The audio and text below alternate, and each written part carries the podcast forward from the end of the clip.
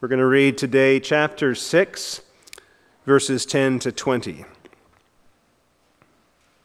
Finally, be strong in the Lord and in the power of his might.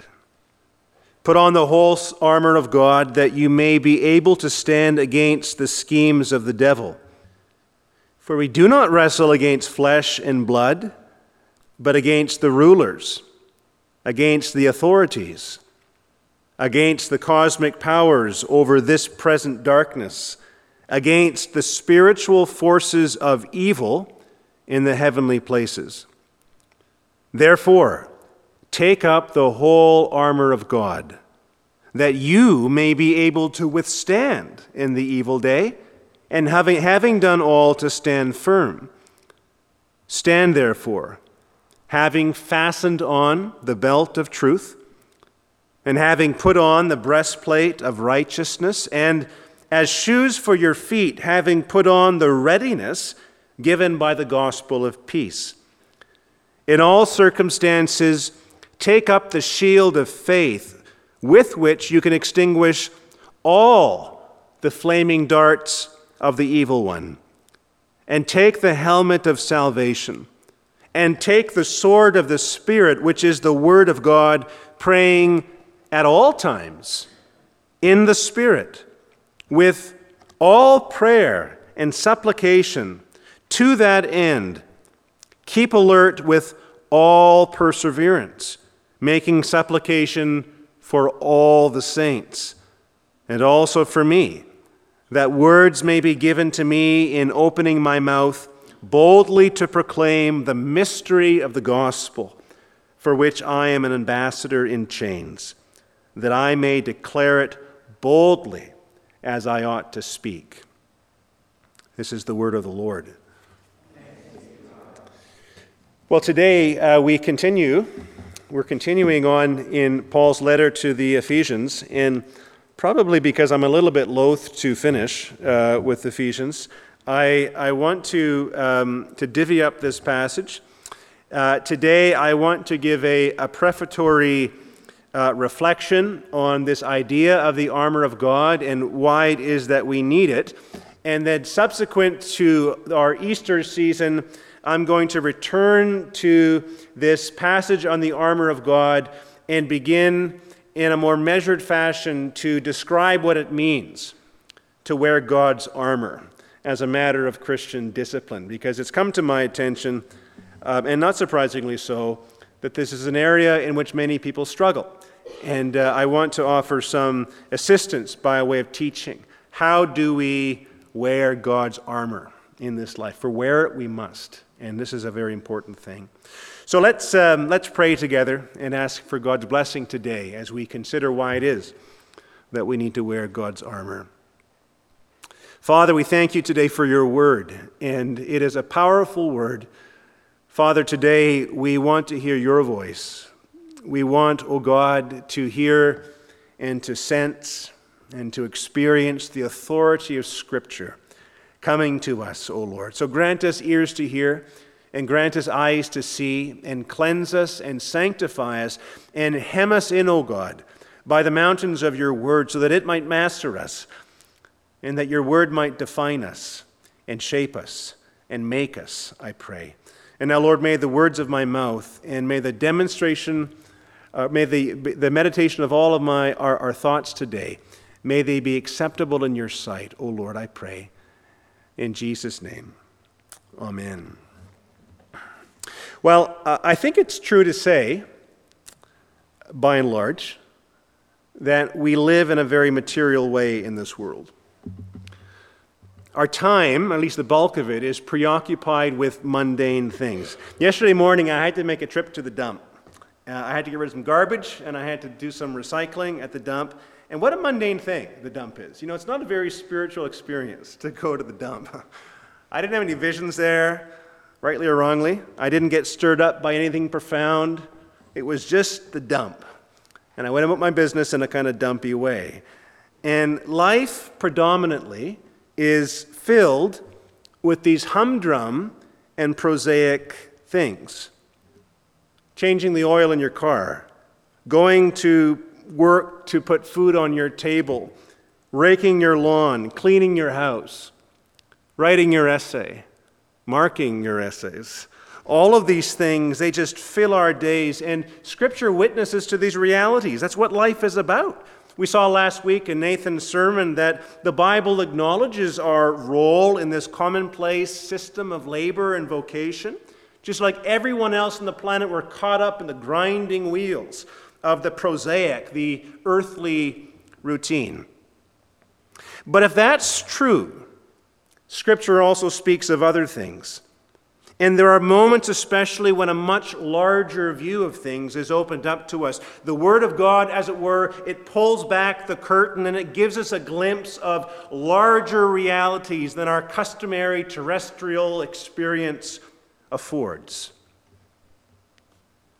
Elisha's servant, you'll remember, is limited by what he can see. He sees a great army around him and he's panic stricken. He sees only the material things around him until his master Elisha prays, O Lord, open his eyes so that he can see. And in a moment, supernaturally, that veil is parted, and the servant perceives that the mountains are blazing. They're on fire with chariots and horses, and they're teeming with innumerable angelic hosts that surrounds his master. And I think in some way, at the close of this letter to the churches at Ephesus, it's as if Paul, knowing our limitations, it's as if Paul says to the Lord, Oh Lord, open their eyes so that they can see. And Paul, under God's authority, he pulls back the curtain and he gives us the bigger picture and he reveals to us the momentous battle that is always always raging against us, waged by a spiritual wickedness that is so mighty, albeit creaturely, that none of us on our own can remotely compare to its strength. You know, I've been reading uh, to my boys uh, J.R.R. Tolkien's Silmarillion. We had finished The Lord of the Rings, and I rather foolhardy, uh, foolishly expected that they could follow along in these, in these uh, older and much more difficult tales, uh, mythic tales.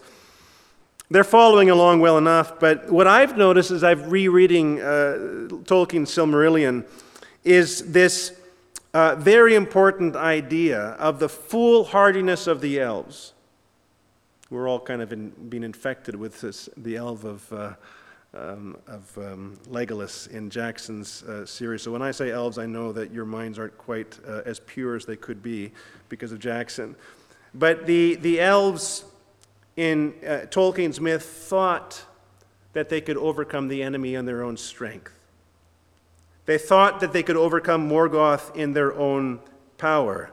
And when Morgoth emerges, from the strength of his fortress in Angband. And as the elves stand before the greatest of the Valar, they quail and they realize how could we have thought that we could fight him on our own strength? No creature can compare.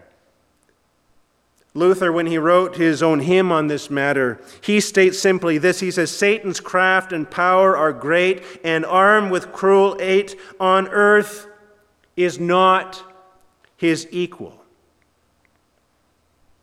And so in chapter 6, verse 10 of our passage today, Paul says that we are to be strong in the Lord and in the strength of his might. We are to put on the whole armor of God. Why? Because our seeming mundane life, our seeming prosaic existence, the paperwork, the plumbing, the holidays by the sea, all of it, Paul says, is a battle against the devil who even now, even now, is trying to wrest us from God. And he's warring against our souls, our salvation notwithstanding. He wants to diminish us. He wants to rob us of our joy in God. He wants to thwart he wants to stunt. He wants to poison. He wants to infect. He wants to reduce. The enemy is so strong, says Paul. He is so unequaled in the realm of the creature that unless you possess God's strength, and unless you possess God's armor, you will not be able to stand, he says. For we do not wrestle against flesh and blood. Flesh and blood is what we see in our day to day time, but it's not what we wrestle against. It's not where the fight lies, he says. Paul holds back the curtain. He pulls it back and he says, Church, look. Look at what the real issue is in your life. Don't be ignorant, church. Don't be deceived. Paul says, Look at what's there. There are rulers, he says. There are authorities.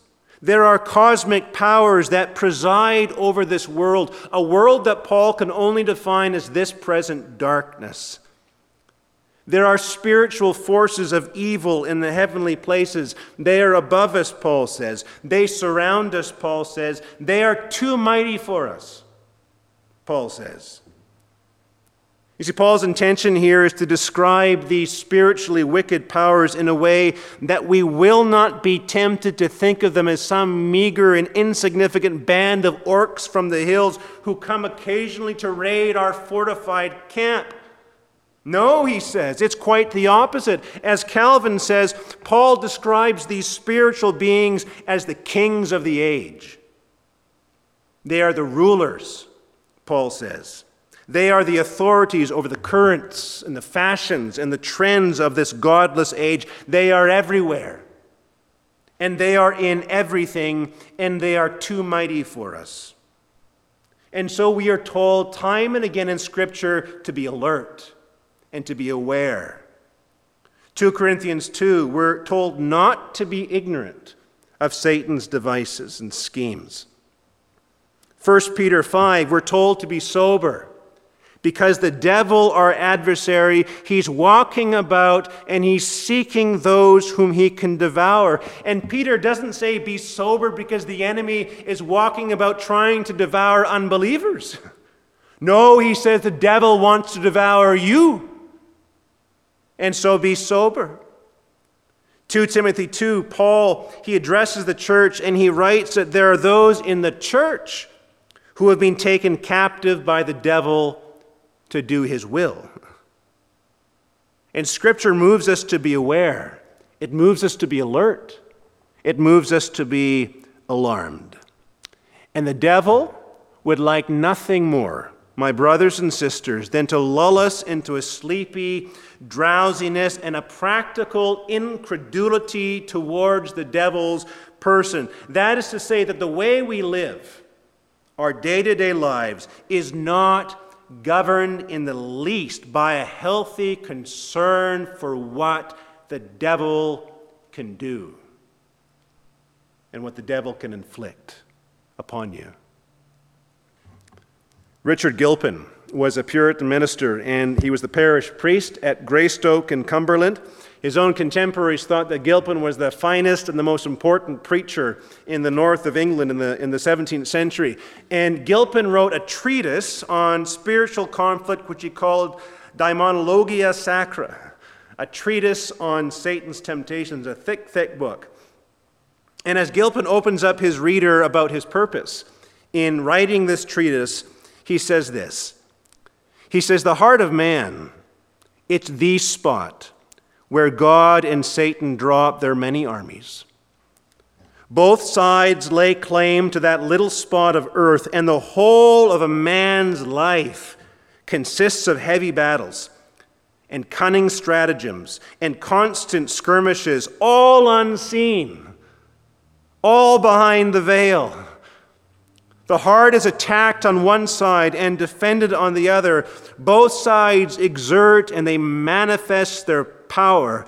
And that person, he says, that person who will not concern himself with how the matter goes in his own heart and with what ground he has gained or lost what forts have been taken or defended? What weapons have been launched or ambushes laid? Or how, in general, the battle proceeds?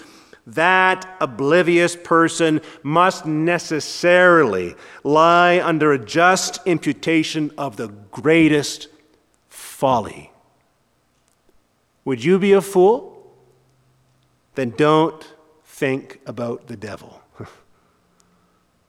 For this, Gilpin says, is the great reality of life. It is the ongoing fight for the soul of a man and for the soul of a woman and for the soul of a child.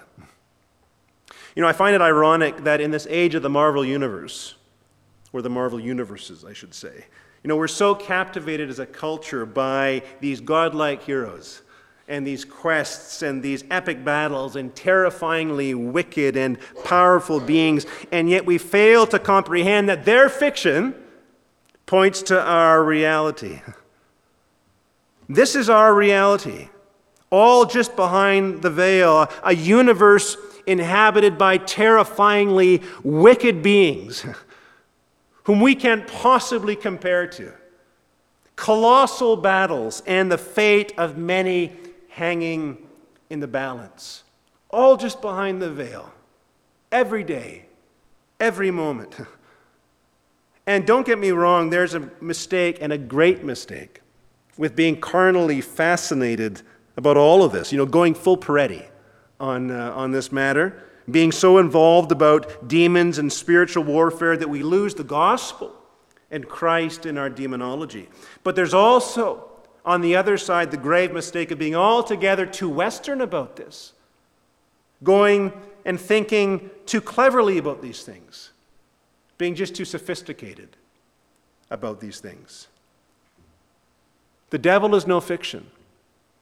His demonic agents, as we read today in the story of Legion, it's no fiction. They are as real today as they were in the life of that man. And though Satan's defeat at the cross was final, he was disarmed, Paul says.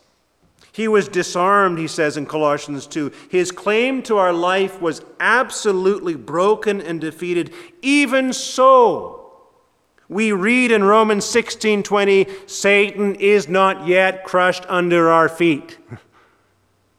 And so we pray in our litany that God may do so. Your fight, says Paul, it's against the devil. And the devil is mighty. And unless you are adequately prepared, you will not be able to stand. This is the point of the passage. Unless you are prepared for what you're going to face, you cannot stand, Paul says.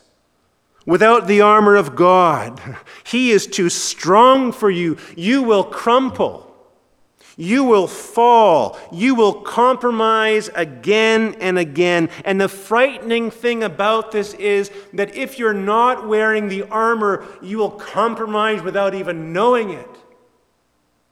And you will become the devil's plaything without the armor of God. But with the armor, Paul says, in the strength of God and in the grace of the Lord Jesus Christ, Paul says the devil cannot touch you. There's nothing that he can do. You will stand firm against him and against all of his fiery darts. You will be able to withstand them all. And so, what this armor is and how we put it on, I intend to take up shortly after Easter. But today, my brothers and sisters, Paul has pulled back the curtain for you. Paul has pulled back the veil and he says, This is what life is really like. Do not forget the picture today. Do not forget what the apostle has showed you, what the real matters of life are. Do not forget. And let the bigger picture shape and determine your minutes. Let what's behind the veil that Paul has shown you determine your hours and your days and affect how you live your life. And then God's grace will be more than sufficient for everything, everything that the devil sends against us, but only if we wear the armor of God. In the name of the Father, the Son, and the Holy Spirit. Amen.